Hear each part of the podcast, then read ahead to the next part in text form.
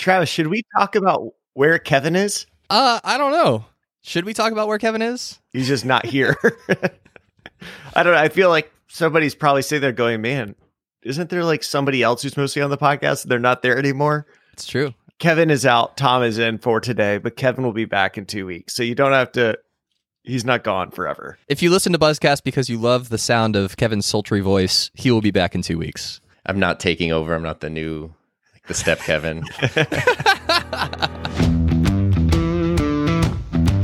Well, today we have a special treat. We have a new co-host joining us, Tom Buck. Tell us a little bit about yourself and kind of you how you got started in podcasting. Yeah, it's my pleasure. Thanks for inviting me. Podcasting has been a huge part of my world since uh, 2009 was when I remember like actively listening to podcasts. And it's kind of the same thing as YouTube where I was like, this is so cool. I wish I could do something like this, not realizing that like there's almost no barrier to entry. and uh, so it wasn't until 2019 that I decided to start my own personal podcast. I had done a few through my job as a teacher, like producing and setting up podcasts for work. And that was cool to be on that side of it. But creating one of my own was something I had never done before. And I kind of just jumped in um, almost as a, a way of I'm so used to being a teacher and also making YouTube videos, both of which require me to be very succinct and very condensed and like polished. And doing a podcast was a way for me to do something where I could just go like long form and not be interrupted and really like dive into something. And it felt so good. It was like therapy.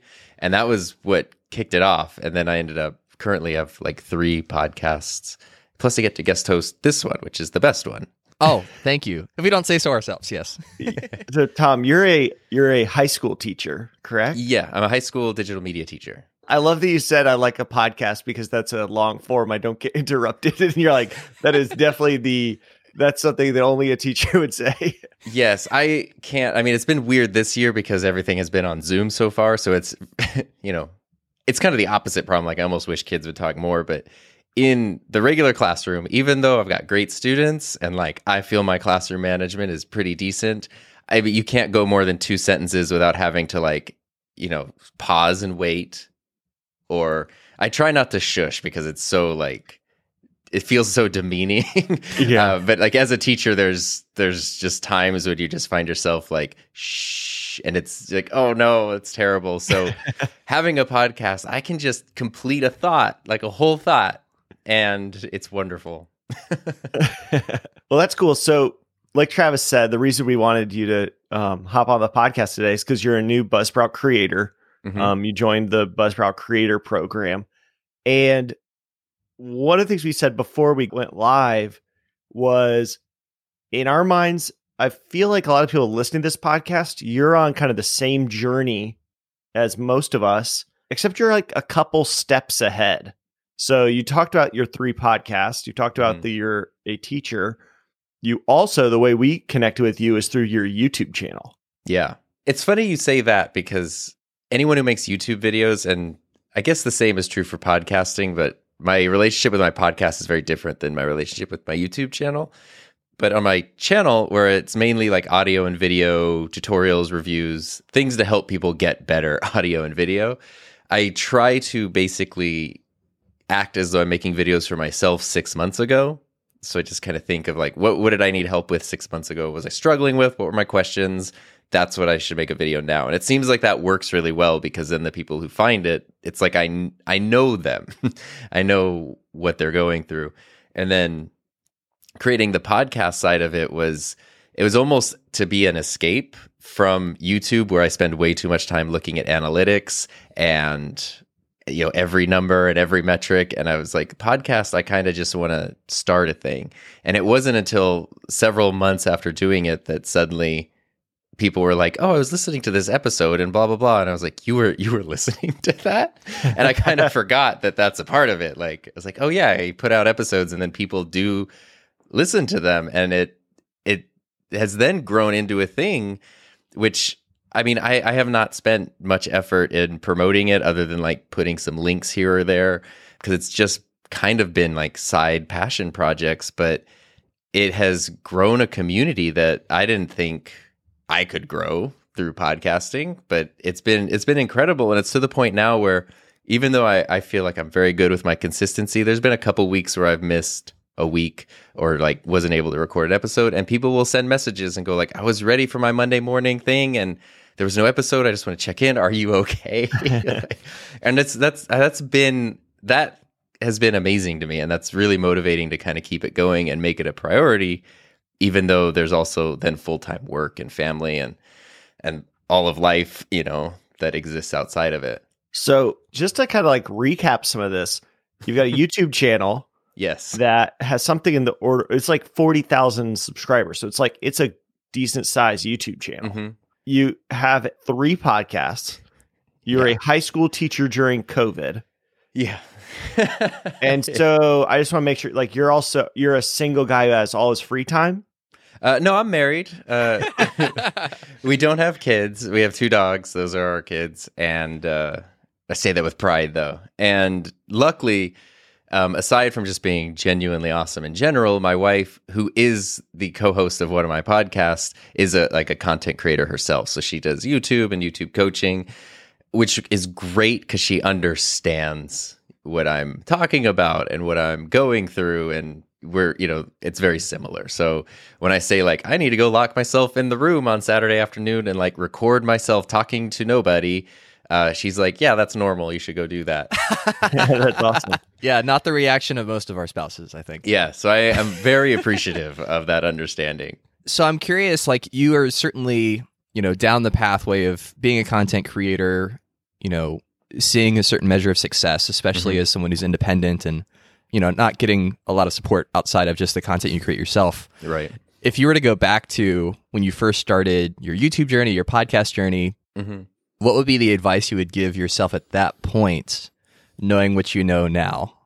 I yeah, that's a great question. I started my YouTube channel in 2017 and then my podcast started in 2019, but I think the advice could almost be the same for both of them, which is I I was so wary of strategy when I got started just because I like my number one value was authenticity and being open and honest and authentic. And I was so I felt so bombarded with, you know, ads everywhere and sponsored content and things that seem authentic. And then you scratch the surface a little bit and you realize, "Oh, this is not what it seems at all." And I was so jaded by that. And I mean, I grew up like listening to, you know, punk and ska bands in California, which are all very much, you know, no big record labels and you can't sell out, bro, and like that kind of stuff.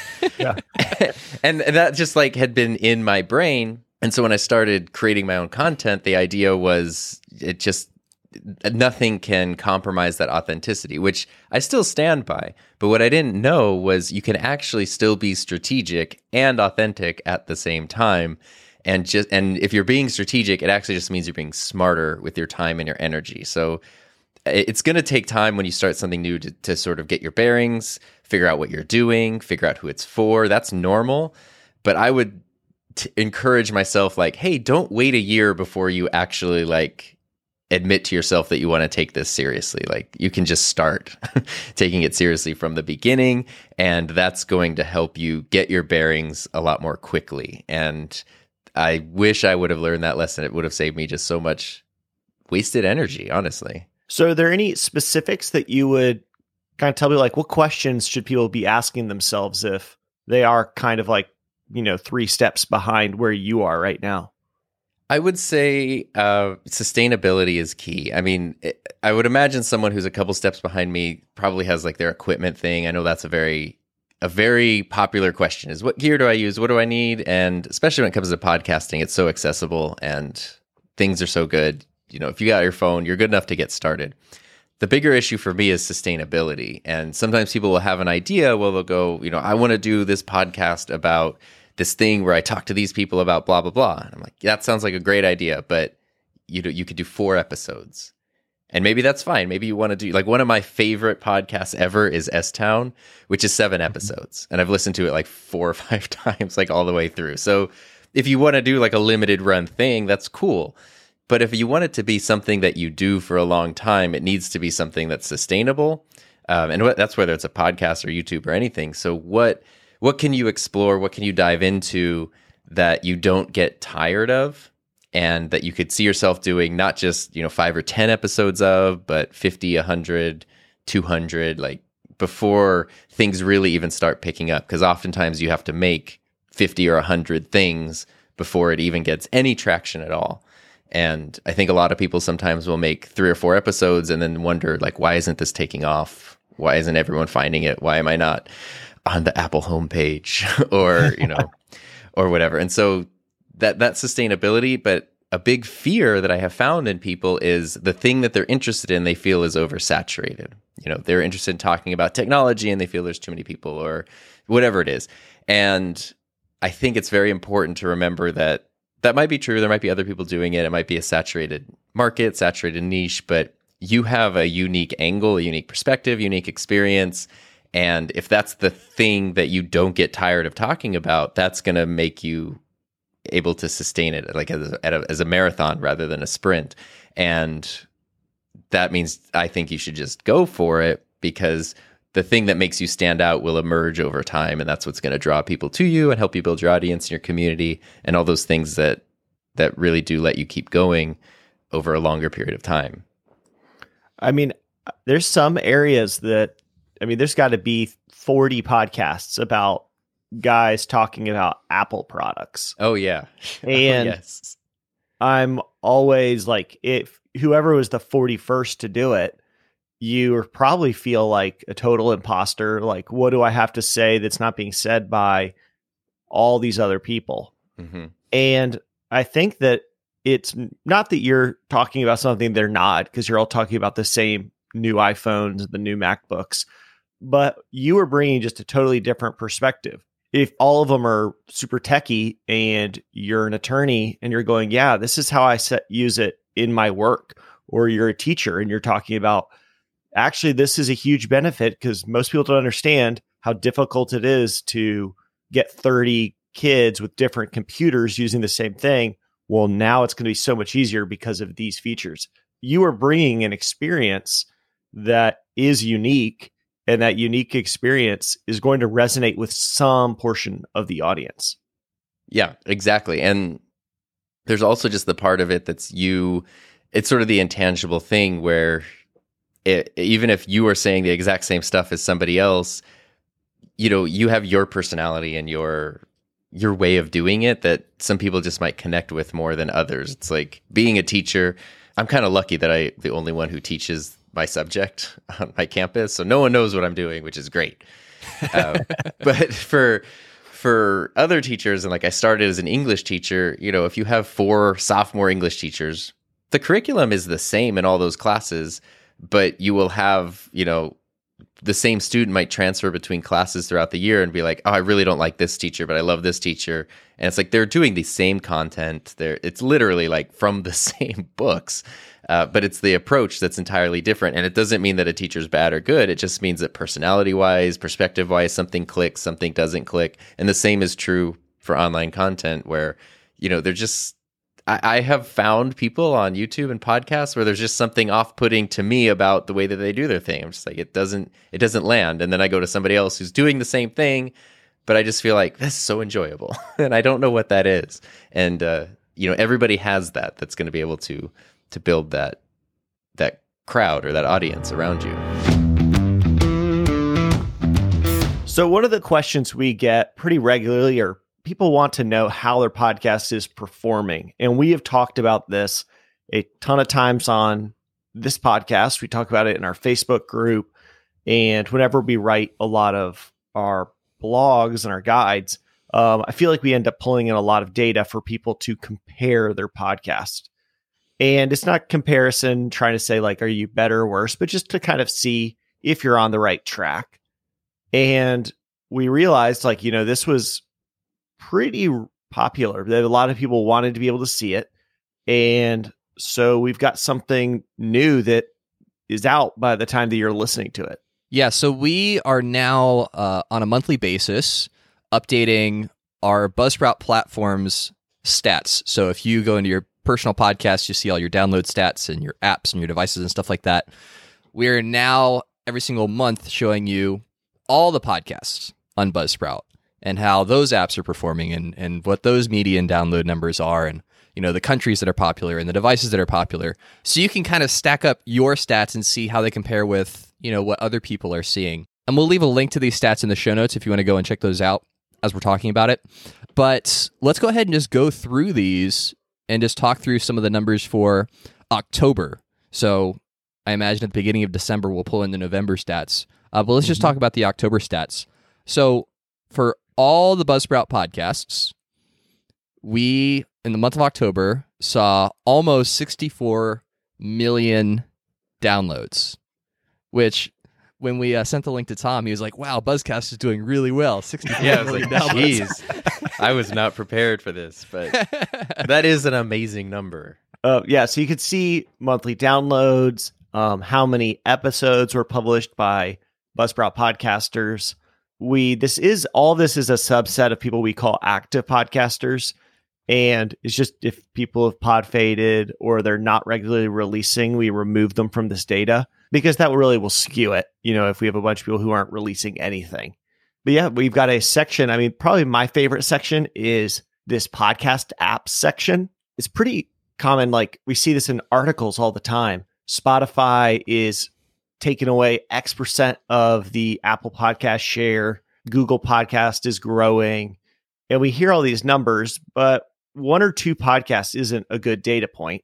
Um, but across all of Buzzsprout is a pretty strong data point of, okay, this is about how well Google Podcasts is doing. So do we want to just kind of go through this list and kind of give people a little bit of a taste of what's on this page? Yeah, and I think the first app won't surprise people, but I think depending on if you consider yourself to be knowledgeable about the podcast industry or seeing it from fresh eyes, you might have opposite reactions to the percentage next to this app. So the top app, no surprise, is Apple Podcasts. Uh, they've been the number one app since the word podcast was even a thing. Well, it was iTunes before, and then they switched it, but same app. But the number next to that is 47%. So 47% of all the podcast downloads across all the active Buzzsprout podcasts came from Apple Podcasts. Now, if you have been following the podcast industry for some time, that seems low because typically Apple's in the 60, 65% range when you look at some of this other data. Uh, but if you're new, you could be like, wow, that's a lot. That's like half. Half of all downloads come from Apple Podcasts. And this is Apple Podcast, the way that we have it on a Mac and on your phones. If it's actually the app saying, hey, I'm Apple Podcasts. When we get further down the list, iTunes will make an appearance because there are still people who are using, truly using a software called iTunes to download podcasts. So it'll still be there and it's actually doing pretty well. So, Tom, do you want to take us down the list a little bit? Yeah, sure. Uh, I mean, the number two option is probably no surprise, which is Spotify at 24% coming in. Um, and those were no surprise to me because those are the big guys. Um, what was kind of a surprise was then the how much the other platforms are like fighting over the ones and the two percents.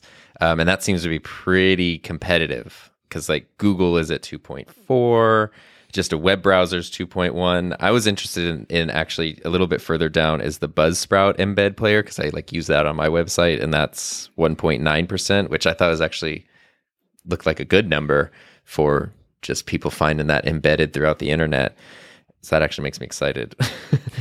um, yeah, and then uh, there's stuff down here that I didn't even know. Like Instagram is 0.1 percent, kind of way down at the bottom, and I was.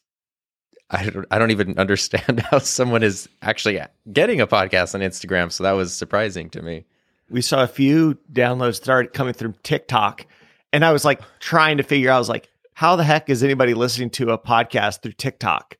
Like, you know, there's some way that you can get a link to get to a web page to play an episode there. And TikTok is the one that's requesting the episode. And I was like, well, it's there are five people that have done it or something, whatever the number Whatever was. works. yeah. Well, I do know, at least for Facebook, and I'm not a heavy Instagram user, so this may or may not be true, but I know for Facebook, if you're in the app and you click on a web link, it actually opens a Facebook internet browser. Right. It doesn't jump over to Safari or Chrome or whatever you have on your phone. And so if someone clicks a link from within Facebook and then listens to a podcast episode, we will see that as a Facebook play. Yeah. So if you have Facebook or Instagram showing up in your personal podcast stats, then that's a good indication that the social media marketing that you're doing is actually working. And so that would be a good thing, good thing to see. That's okay. That makes a lot more sense then. Yeah. So just to run through them Apple Podcasts, Spotify, then a massive drop off to Google Podcasts at 2.4, then just web browsers in general. And then we get into some of like the very popular, not pre installed apps. So the number one of those is Castbox at 2%. Um, Castbox has a great player. They have a really great team, and we really like them. Um, Podcast Addict, which is the, I think, the number one Android app for podcasting, 1.9%. Buzzsprout Embed Player, 1.9%. So that's when you put the Buzzsprout Player on your own site. Uh, then Stitcher, who has been a big player in the game for a long time, 1.8. Uh, the Buzzsprout website. So that's if you don't have your own site and people are going to your site and listening there, that's 1.5. Obviously, that one is not uh, industry wide because if you know if you're on a different podcast host, obviously your Buzzsprout site gets zero plays. Um, uh, then we get my personal favorite, Overcast, at 1.5. And then I had to get this one in there. 1.4 of all podcast listens are coming from iTunes. And those are people who have not updated. This is how big that Apple is in the podcasting industry. More people are listening on iTunes than on iHeartRadio or Pocket Casts. They're listening to on an app that should have been updated years ago. That's pretty wild. Even more than uh, Pandora and Amazon Music, iTunes is taking more. Yeah, it's definitely surprise uh, was surprising to me, but it's it's just interesting to kind of go through this list and see um, what else is there. Are there any other sections that kind of jump out to you guys that you would like to talk about? The devices section is really interesting to me. Well, it's sort of device and device type, which isn't really a surprise, but the top two devices are Apple iPhone at 64.7% and Android phone at 22.8%, which isn't surprising, but if you go back up to the platforms or the apps, it falls pretty in line with Apple Podcasts and Spotify, uh, which it just kind of goes to show like how much the the device type that the person is using plays into the app that they're using to get your content. And then that goes down. The next section below that is device type and the insane amount of people that listen on mobile, which is almost 90%. So to me, like as a podcaster, that gives you a lot of insight into how people are consuming your content. If someone's listening on a phone, that might mean, okay, they are really using earbuds or AirPods or whatever, um, or they're listening in their car, which means all of those weird little sounds and plosives and whatever in your audio production might be a lot more prominent. So I'm like, oh my God, okay, that means I need to really make sure to tighten up the the production side of things. Yeah, and one thing that uh, every once in a while we'll get this question or we'll see it pop up in these podcast industry Facebook groups is what about smart speakers? What about Alexa devices? You know, it seems like everyone and their brother now has Amazon listening to them 24 7 to see when they need more toilet paper. Uh, so, when are we going to see this big bump in podcast listening on Alexa devices? Well, right as of October, then percentage of plays that came from smart speakers, so that would be both Amazon Alexa devices and you know anything else that would be categorized as a smart speaker is 0.3%. Wow. So so still like even though it seems like this is a voice first platform, it makes sense that if someone's in the house doing chores, whatever, and they want to listen to a podcast, they would throw it on their, you know, Amazon Echo.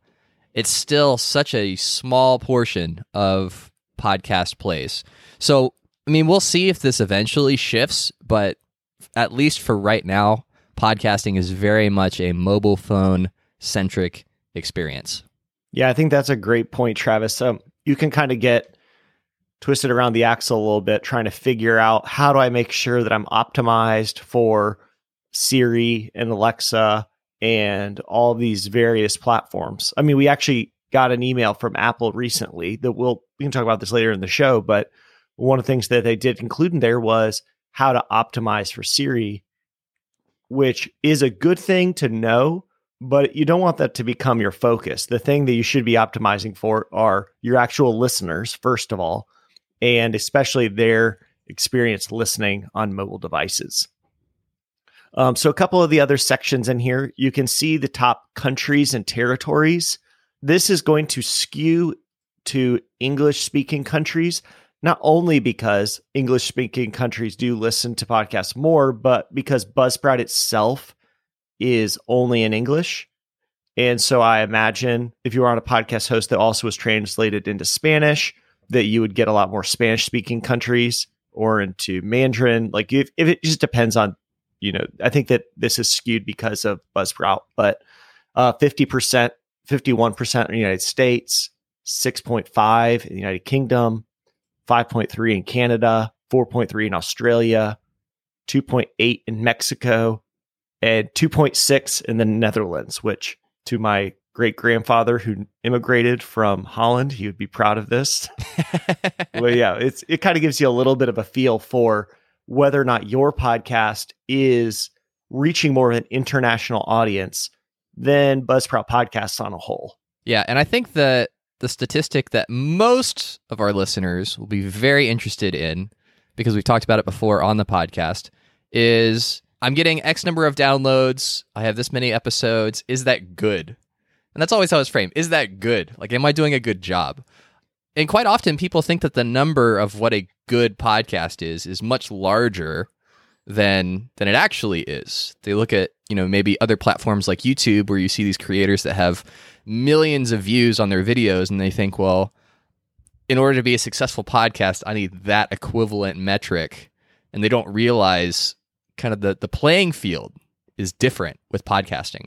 And so if you go to this global stats page and you scroll all the way to the bottom, you'll see episode downloads within the first seven days. And so this statistic is representing when you publish an episode within that first week that it's live how does your podcast episode stack up against other podcasts on Buzzsprout? And the median number, if we were measuring 100 podcasts and we picked podcast number 50 out, is 28. So if your podcast episode is getting more than 28 downloads within the first week of it being released, you are in the top half of podcasters on Buzzsprout. And you can go actually see this exact number in your Buzzsprout dashboard. Our whole goal with pulling out this number was to give you one that's very clear that you can compare with your own stats. We're trying to make sure that you can see it as a one to one comparison, that if it's a daily podcast or you're publishing once every two weeks, that you're still able to do that comparison. This is really giving you an idea of how many subscribers there are, though you can never measure subscribers um, this is going to get pretty close. Yeah, and we would we would call a sus- subscriber somebody who listens to every one of your episodes. Uh, which you know, Tom coming from the YouTube world, subscriber on YouTube doesn't mean quite the same thing. No, not at all. you think like, oh wow, I got forty thousand subscribers. Every video is going to get at least forty thousand views, and they don't. I mean, as as someone who spends a lot of time creating videos for the Buzzsprout YouTube channel, it seems like the ones that are like really special to you that you put extra heart into, like no nobody else appreciates, and then it's like the yes. throwaway one where it's like, uh, well, I guess I gotta you know publish an episode on this Thursday, so I'll just make a quick one, you know, yeah. and just throw it out there. It's like that's the one that goes nuts for the longest time, the most popular video on my channel was a video that I made from the time I had the idea to the time it was uploaded was under two hours. And that was like for over a year, the most popular video on my channel. And I made that video while I like, there's another video I was making where in that video I go like, "Hey, I think I'm going to make this other video now." And like so I make the video in the video, and the other video is one I put so much effort into, and I don't even think it cracked like a thousand. and uh, and and then the one that was the afterthought was literally like the channel defining video for like a year. so you never know.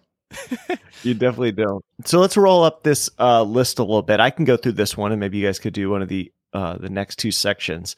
Top twenty five percent. If you get seventy three plays in that first seven days releasing something, you're in the top twenty five percent of podcasts. Top ten percent, two hundred and thirty one plays. You're in the top five percent if you're getting five hundred and thirty four plays and you're in the top 1% of all podcasts on Buzzsprout if your podcast receives 3,263 plays per episode whenever that episode's been out for seven days. So all these numbers grow over time. Uh, we can definitely see on all of our podcasts, older episodes are often the largest because they've been around for a while and more people can find them. Um, but this gives you a stri- you know a really good comparison point to your podcast.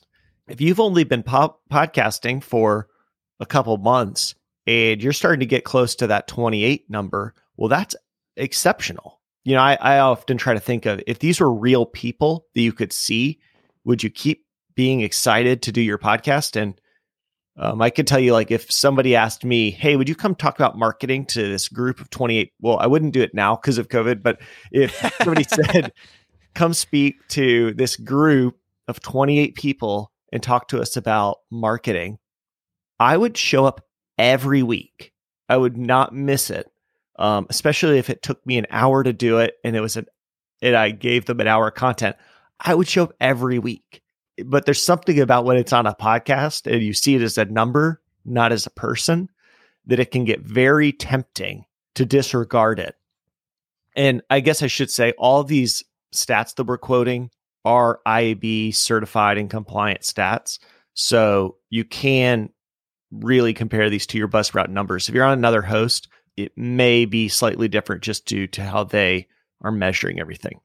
So next, let's tackle the episode duration because that's another popular question we get. Like, how long should my episodes be?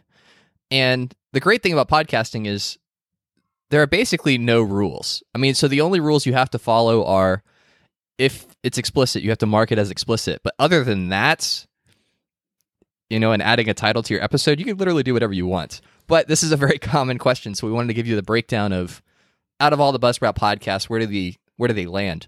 And so for the shorter episodes, those less than 10 minutes, that's about 12% of all the podcast episodes that we see on Buzzsprout. And then, as you could guess, 10 to 20 minutes would be a little higher at 14%. And then the large majority, more than half of podcasts fall either between 20 and 60 minutes. So 32% are 20 to 40 minutes, and then 24% are 40 to 60 minutes.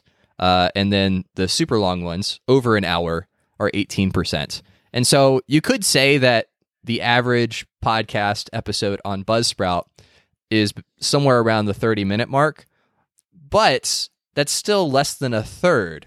So it's not like, hey, this is the magic number. If you have a 28 minute, 32 second podcast, you will be successful. Um, but we did want you just to see like the breakdown you know, of kind of what the episode durations look like. Tom, when you're putting your podcast together, what do you think about as far as how long they should be? I that's where I go back to thinking about myself as a listener because obviously a podcast can be any length, but I know that for me and my listening habits, when I scroll through and I see an episode that's like 10 minutes long, I usually don't listen to it because when I listen, I us- I'm usually like doing something where I want to kind of live in that podcast world for a while. And so I love it when episodes are 45 minutes, an hour, you know, some are like two hours, two and a half hours. Um, so I love kind of longer episodes. So I try to keep mine at about an hour. And I found that that for me works really well. It's manageable to create. It seems like that's what the people who are listening enjoy.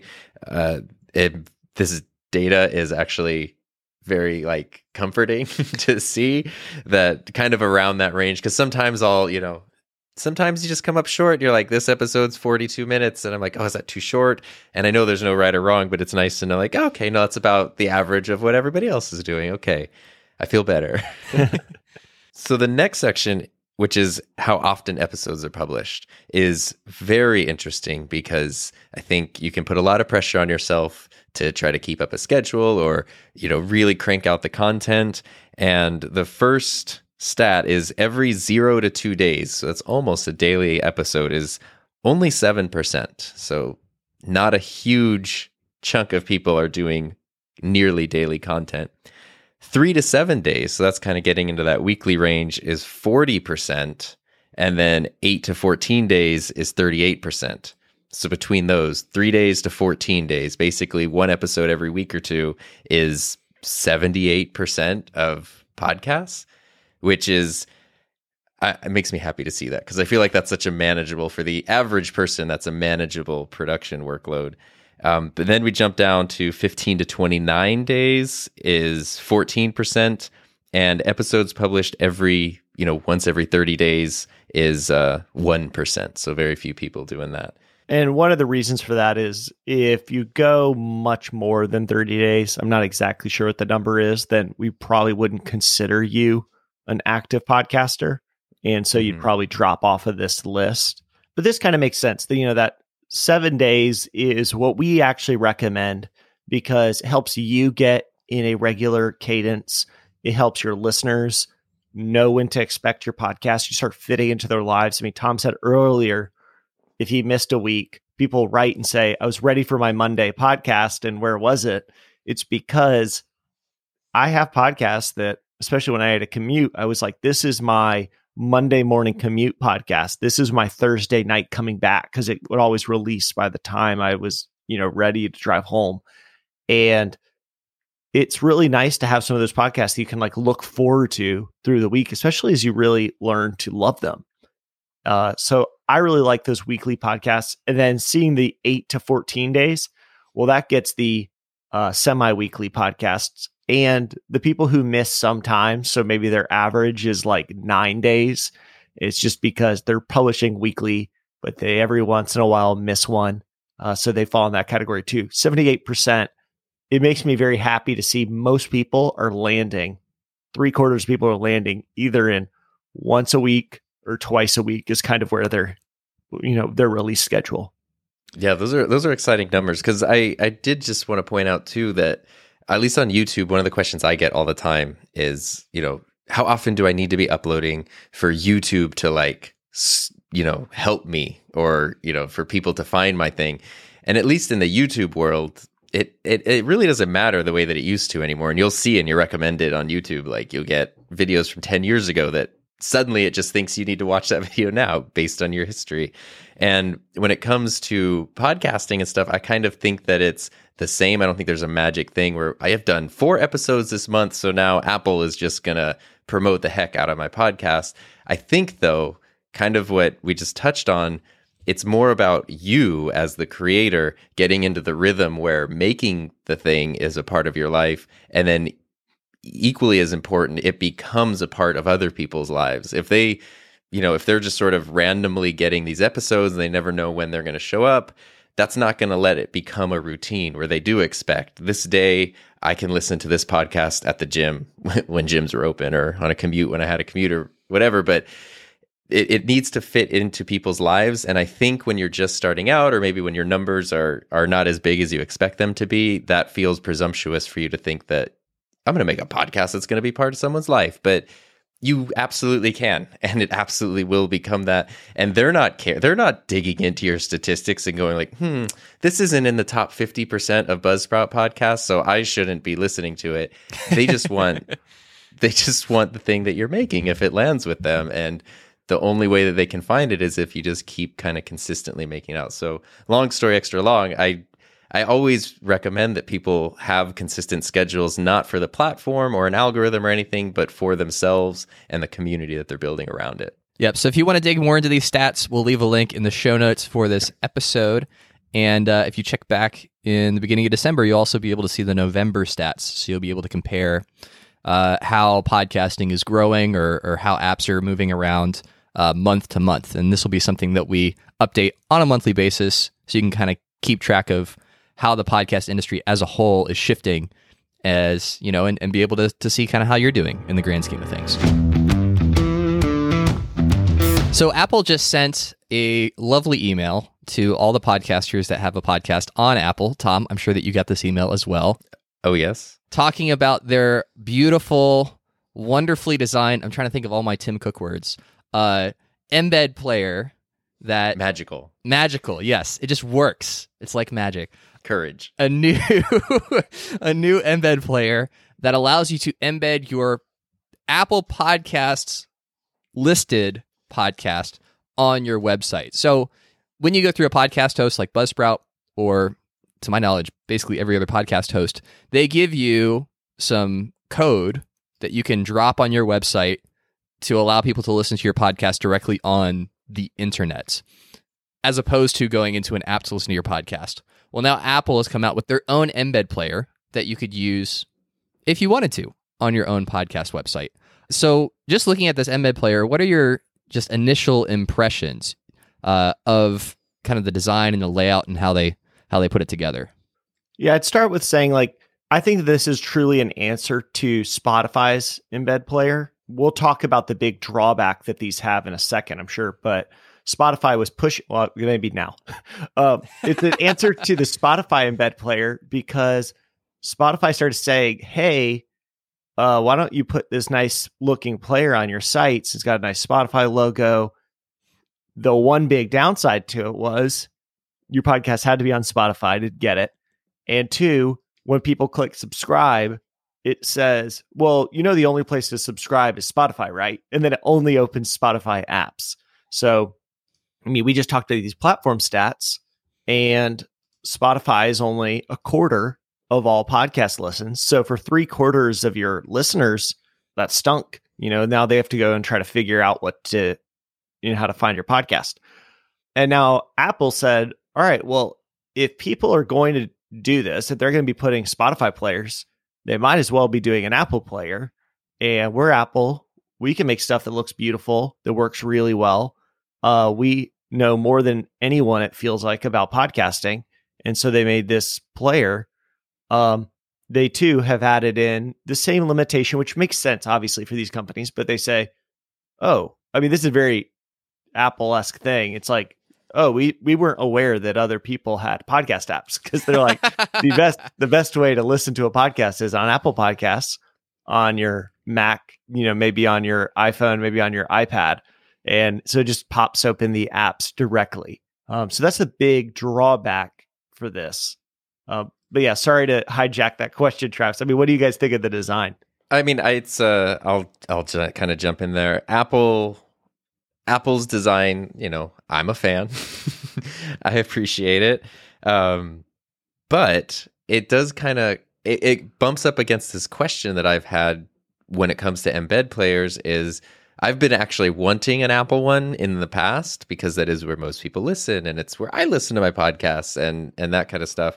But I have always had the question of well, what about the people who don't listen on Apple? What when someone goes on a Android device to your website and there's a player, yeah, they can stream it from your site, but there's nothing they can click to open it on their device.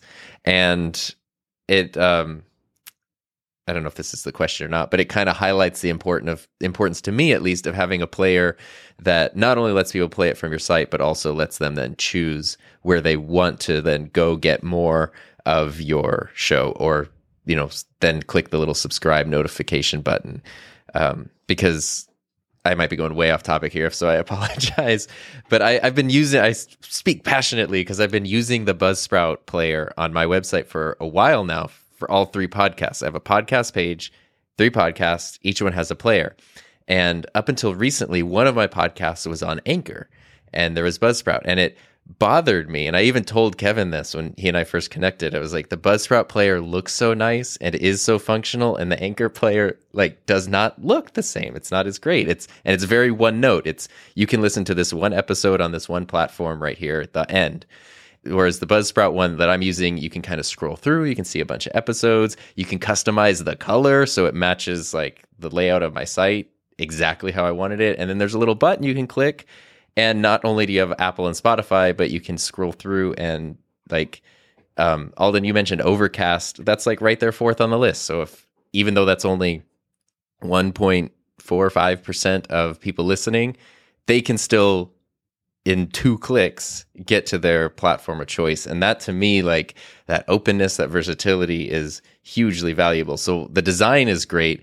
I don't think that the functionality is quite there um, from what i at least want on my website.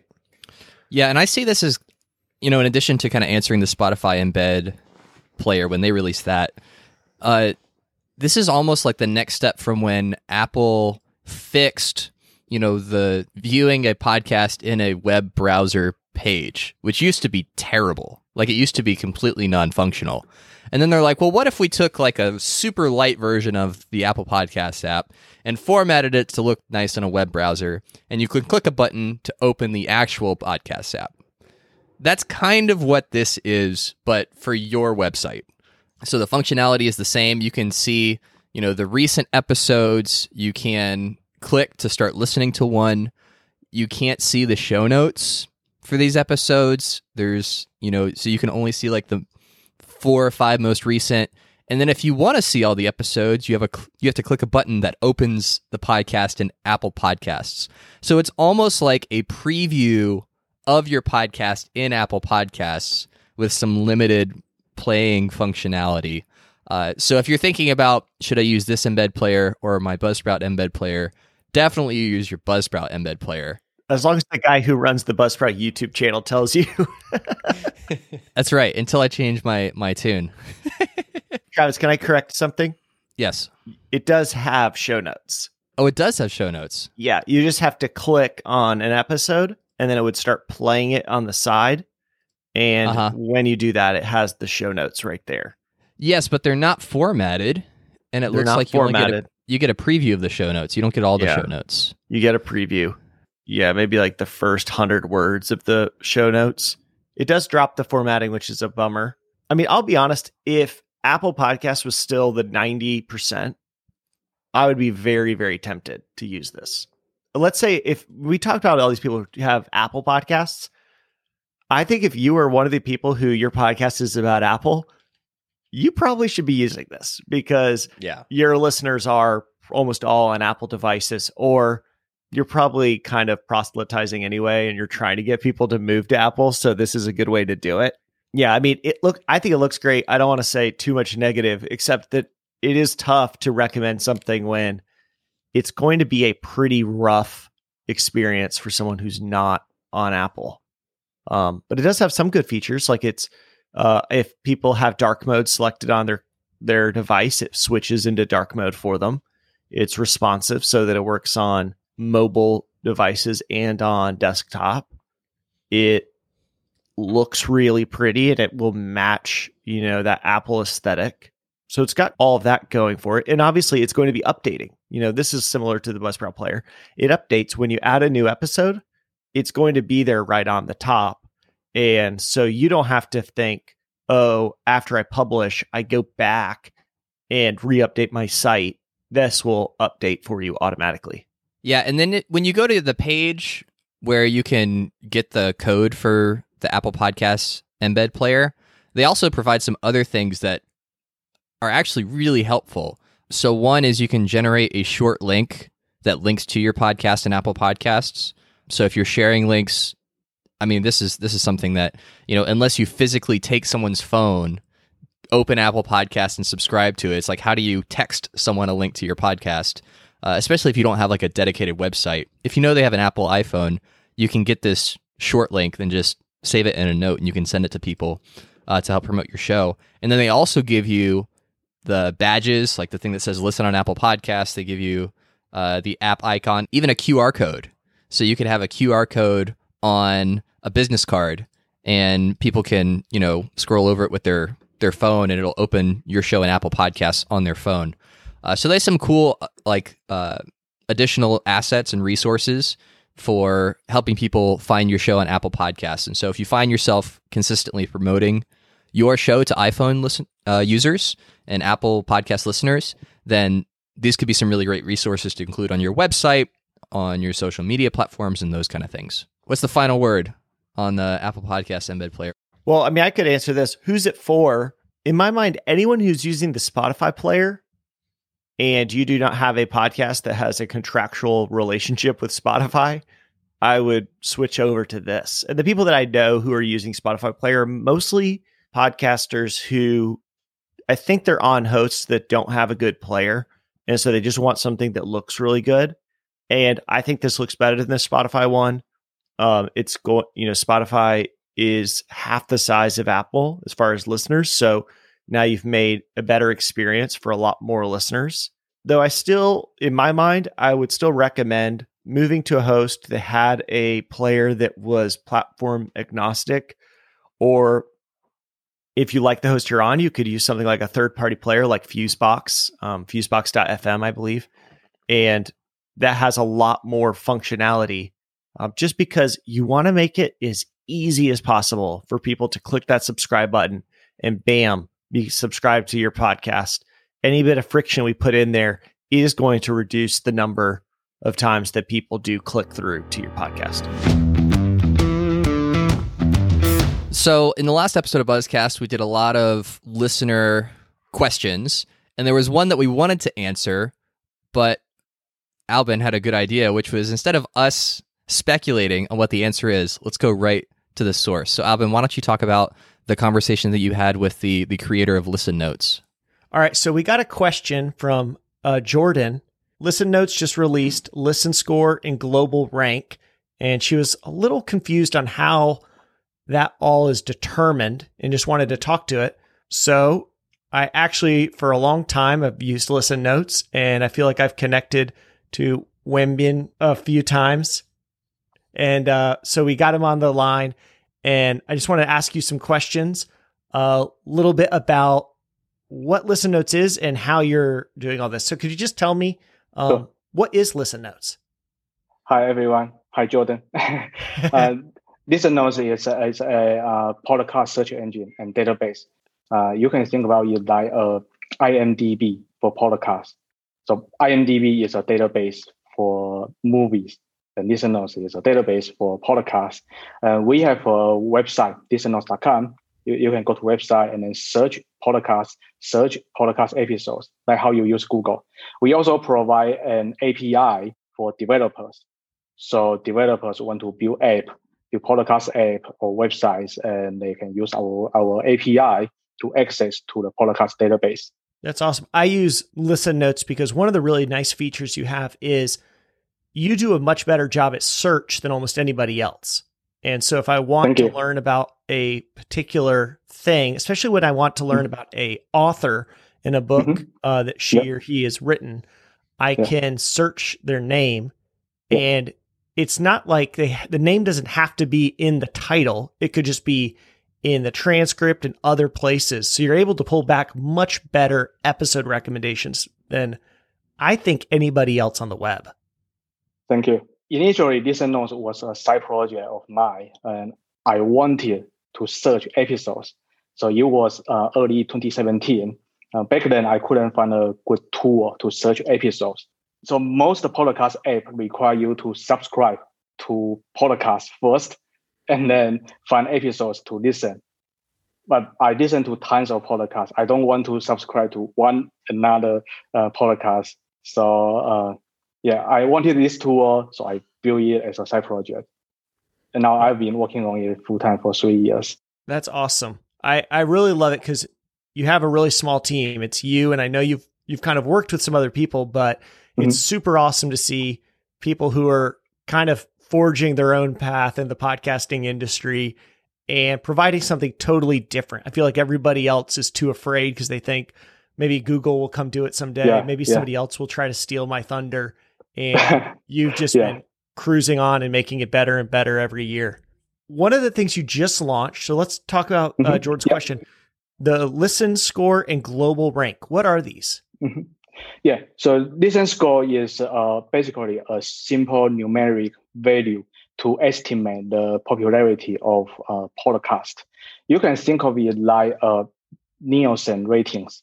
Mm-hmm so like Nielsen ratings for TV, and then we basically want a simple way to um, get a rough sense how popular a podcast is, and uh, the and, and the value is uh, is ranging from zero to one hundred. the higher the uh, more popular. Yeah, and the global rank is basically to rank based on the listen score. Yeah. So what I'm what I look at right now for Buzzcast, mm-hmm. Um, mm-hmm. Which will put this interview on, uh, yep. the Buzzcast's Buzzcast listener score is 41, and that's mm-hmm. out of zero to 100. Yes, yes. And what's going into that score? So basically, uh, we develop a mathematical model to calculate the score uh, based on first party data and third party data. By first party data, I mean like website activities. You can imagine uh, people come to our website to search, to uh, listen to podcasts, play episodes, uh, browse uh, pages so we can get page views, and then people add the podcast to playlist, create clips, things like that. And by third party data, uh, basically open web data like media mentions. If a podcast is mentioned by New York Times, Washington Post, a bunch of online media, this podcast is probably very popular. Right. And also a podcast could be uh, mentioned on social media, right? So these data are open web data anyone can look at the data, crawl the data, and then uh, do some transformation and get some get some. Basically, is to count how many times this podcast is mentioned. Also, there are websites uh, that you can find reviews, ratings like iTunes and other sites. So this kind of data we also use. Uh, yeah, there are a bunch of other signals we couldn't uh, reveal too much because uh, we don't want people to game the system. Also, right. we we would uh, change the algorithm. We would use different uh, data, different signals, or we would remove uh, certain signals out of our calculation in the future. Right. So listen score uh, actually exists for quite a while. We've been using listen score internally for our search result ranking. It's one of the ranking signal we use. Yeah, it's kind of like uh, page rank or domain authority in right. SEO, right? How do they calculate this kind of number? Well, it, also they also take many signals on the open web. So, so what we're doing is you're kind of combining things you can see mm-hmm. on other sites. You're combining yeah. how often things happen on your site. People search for that mm-hmm. podcast. The, yeah. That podcast is a good fit for some mm-hmm. of the mm-hmm. search results. Maybe people mm-hmm. are clicking or adding it to playlists, things like that. Yeah. Yeah, yeah. Um, so what is a good score? I mean, one of our podcasts is Buzzcast that has uh-huh. a listen score of 41. Uh, yeah. The other one has a listen score of 50. How good is that? That's pretty good because most, most, most podcasts uh, couldn't score beyond uh, 20. I okay. Think, something like that. Yeah, so absolute value uh, doesn't matter that much. It's a, it's a relative score you need to compare with other score, uh, uh, other podcasts in your same domain. Like you are a post podcasting company. Okay, you, you may you may look at other podcasting companies' uh, podcasts. Right. Compare with, with them. Yeah. Okay.